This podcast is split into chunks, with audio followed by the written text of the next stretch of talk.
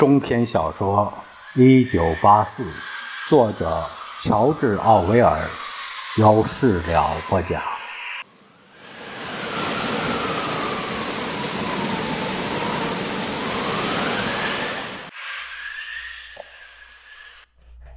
温斯顿醒了过来，觉得自己睡了很长时间。他扫了眼老式座钟，发现。只有二十点三十分，他又打了一个盹儿。窗下的院子里再度传来那熟悉低沉的歌。不过是毫无希望的幻想，消失的如此之快，像四月的日子。但一个眼神，一句话，一个被他们唤起的梦，都可将我心偷走。这首烂歌似乎一直很流行，比《仇恨之歌》流行的时间还长。你在哪儿都能听到它。茱莉亚被歌声吵醒，她舒服地伸了个懒腰，起身下床。我饿了，我们再煮点咖啡吧。见鬼，炉子熄了，水也凉了，呃，没油了。可以管老查林顿要点我猜。真奇怪，我敢肯定炉子原来是满的。我得把衣服穿上，好像变冷了。文斯顿也起来了，他穿好了衣服，那声音不知疲疲倦地唱着：“他们说时间可以医治一切，他们说你终究会忘记，但这些年的笑与泪。”仍牵动着我的心弦。他一面扎着工作服上的腰带，一面向窗户走去。太阳一定是落在房后去了。院子里不再有阳光，地上的石板湿乎乎的，就好像刚被冲洗过。他觉得天空也好像被洗过。从屋顶的烟囱间望去。能看到清新的暗蓝色天空，那个女人走来走去，没有一点疲惫的样子。她一会儿将衣夹衔在嘴里，一会儿取出来；她一会儿又大声歌唱，一会儿又默不作声。她没完没了地挂着尿布。温斯顿不知道她究竟是以洗衣为生，还是只单纯的为二三十个孙儿卖苦力。茱莉亚靠了过来，来到他身边。他们站在一起，出神地看着下面那结实的身影。那个女人有一些独特的举止。她看着他，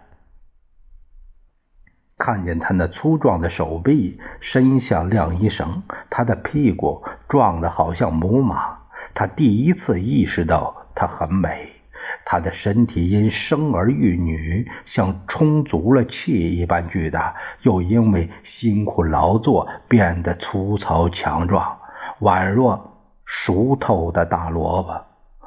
在此之前，温斯顿从来没有想过，一个五十岁妇女的身体还会是美丽的。但她又的确很美，为什么不可以呢？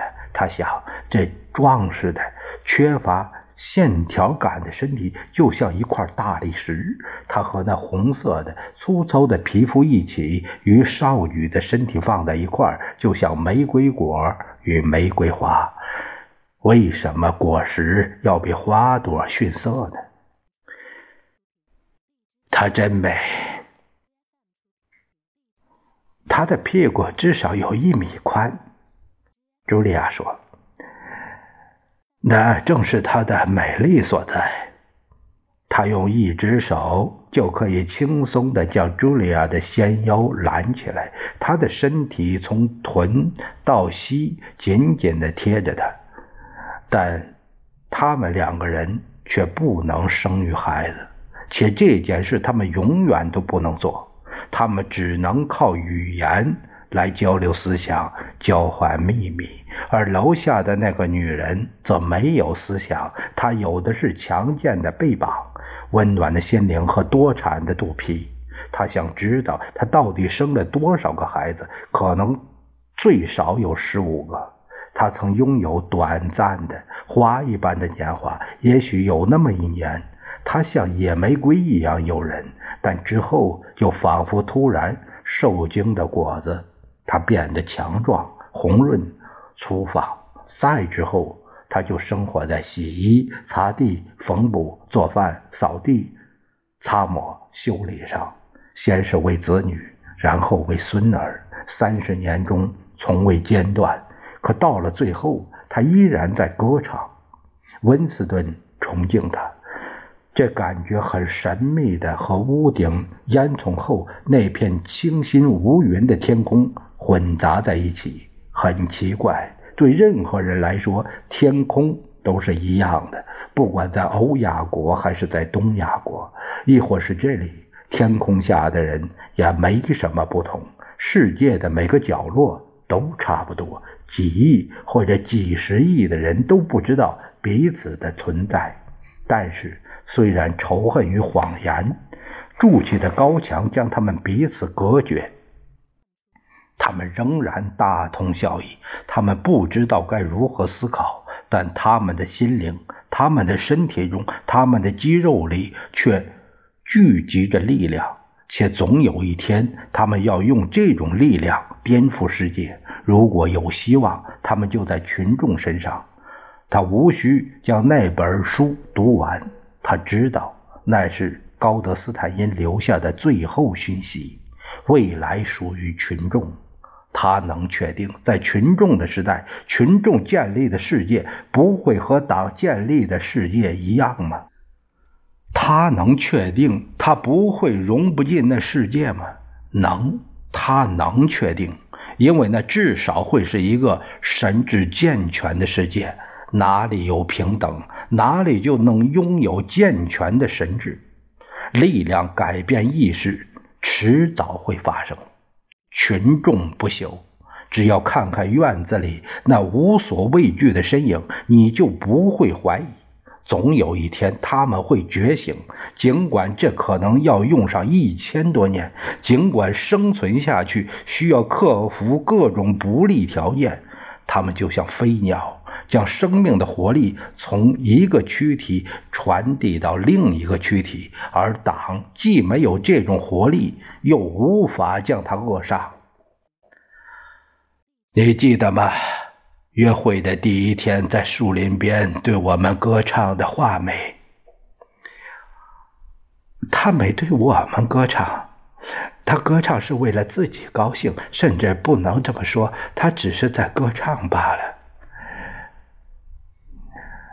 鸟唱歌，群众唱歌，党不唱歌。纵观世界，在伦敦，在纽约，在非洲，在巴西，在边境地区的神秘禁地，在巴黎、柏林的大街，在广袤的俄罗斯平原的村庄，在中国和日本的市集，到处都伫立着强健又不可战胜的身躯。这些身躯因工作和生儿育女变得庞大，从出生到死都辛劳不休，都唱个不休。总有一天，他们强壮有力的腹部将生出神志清醒的民族。你是死的，他们是未来。但是，如果你能像他们保持身体的生命力那样保持头脑的生命力，让诸如“二加二等于四”这样的秘密学说传递下去，那你也能分享到未来。我们是死人，我们是死人，你们是死人。从他们背后传来一个冷酷的声音，他们跳开了。温斯顿觉得自己的内脏都结了冰。他能看到茱莉亚的眼珠四周泛起了白色，她的脸变得蜡黄，衬得脸上的腮红更加显眼，就好像浮出了皮肤表面。你们都是死人，又是那个冷酷的声音。在画后面，在画后面，那声音说：“站那别动。”别动！直到命令你们动。开始了，终于开始了。他们什么都不能动，都不能做，只能凝视着对方的眼睛。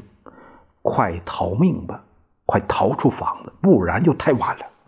他们从未萌生这样的念头，他们不敢违背墙里发出冷酷声音，想都不敢想。只听“啪”的一声，好像有什么东西翻了过来，紧接着就听到玻璃被打碎的声音。那幅画掉在了地板上，露出了后面的点屏。现在他们能看见我们了。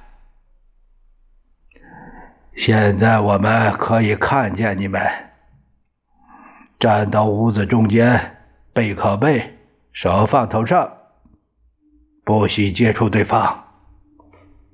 他们没有互相接触，但他好像可以感觉到茱莉亚的颤抖，也许是他自己在颤抖。他控制住牙齿，以免他们上下打颤，但他却控制不住自己的膝盖。楼下传来皮靴声，屋里屋外都听得见。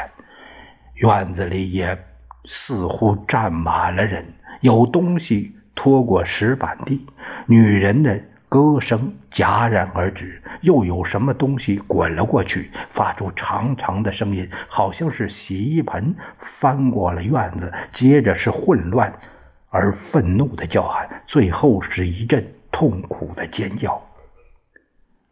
房子被包围了，房子被包围了。温斯顿听见茱莉亚咬紧牙齿。我猜，他们还是说再见吧。你们还是说再见吧。之后，又传来一个截然不同的细声细气、文雅的声音。这声音，温斯顿曾经听过。顺便说一句，在我们谈论这个话题的同时，这儿有一根蜡烛照在你床上，这儿还有一把斧头砍你脑袋。有东西摔到了温斯图身后的那间床上，一张梯子伸进窗口，压坏了窗框。有人顺着梯子爬进窗户。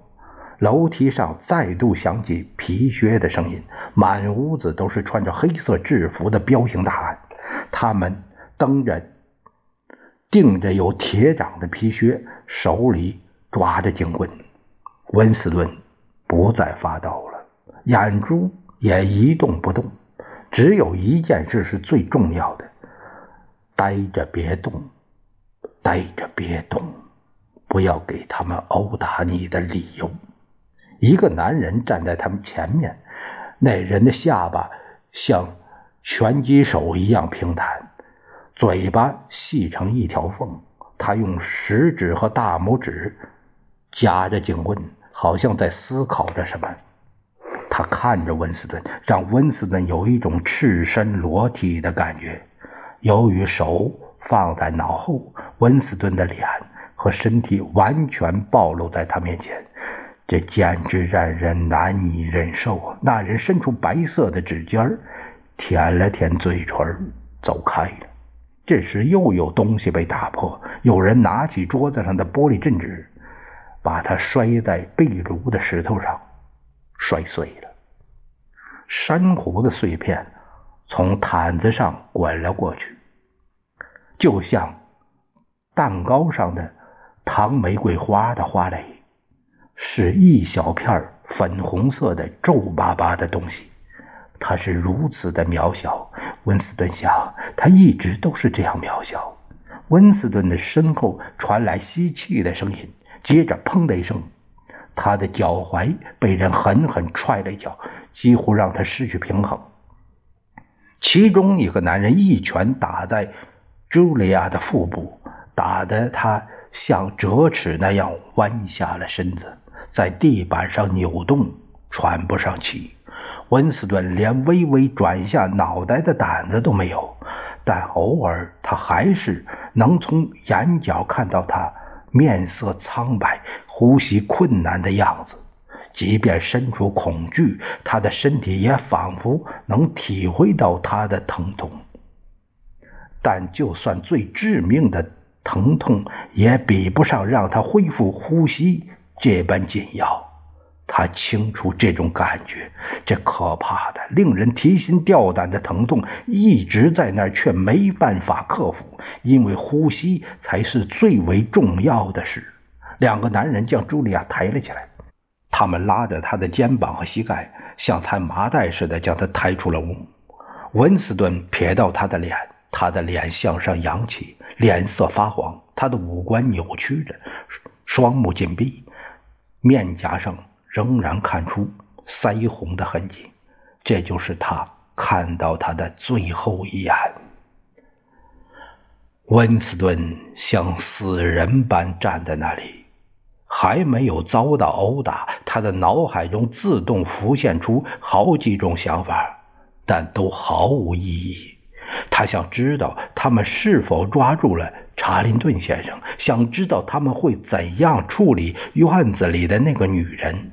他有点吃惊，自己竟很想撒尿，而就在这两三个小时前，他才刚刚尿过。他注意到壁炉上的座钟只到了九点，也就是二十一点，可光线好像太强了些。难道八月的晚上到了二十一点，天还不会黑吗？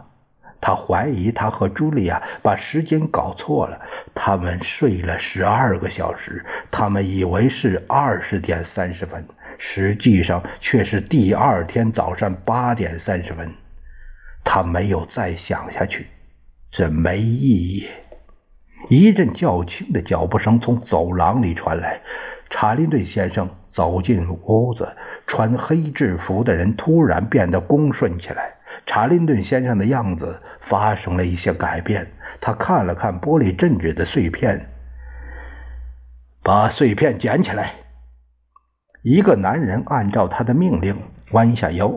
查林顿先生的方言腔消失了。温斯顿突然意识到，几分钟前他听到的电瓶上的声音来自于谁。查林顿先生仍旧穿着那件天鹅绒的旧夹克。但他那近乎全白的头发现在却变成了黑色。他不再戴着眼镜，他目光凌厉地看了温斯顿一眼，似乎在确认他的身份，然后便不再注意他。温斯顿仍然认得他的样子，但他已是另一个人。他的身体伸直了，看起来变大了，脸变化很微小。却令他完全改头换面，他的眉毛变少了，皱纹没了，整个脸的轮廓都不一样了，甚至鼻子也好像变短了。这是一张大约三十五岁的男人的脸，机警冷酷。他让温斯顿意识到，这是他有生以来第一次在已知的情况下看到一个思想警察。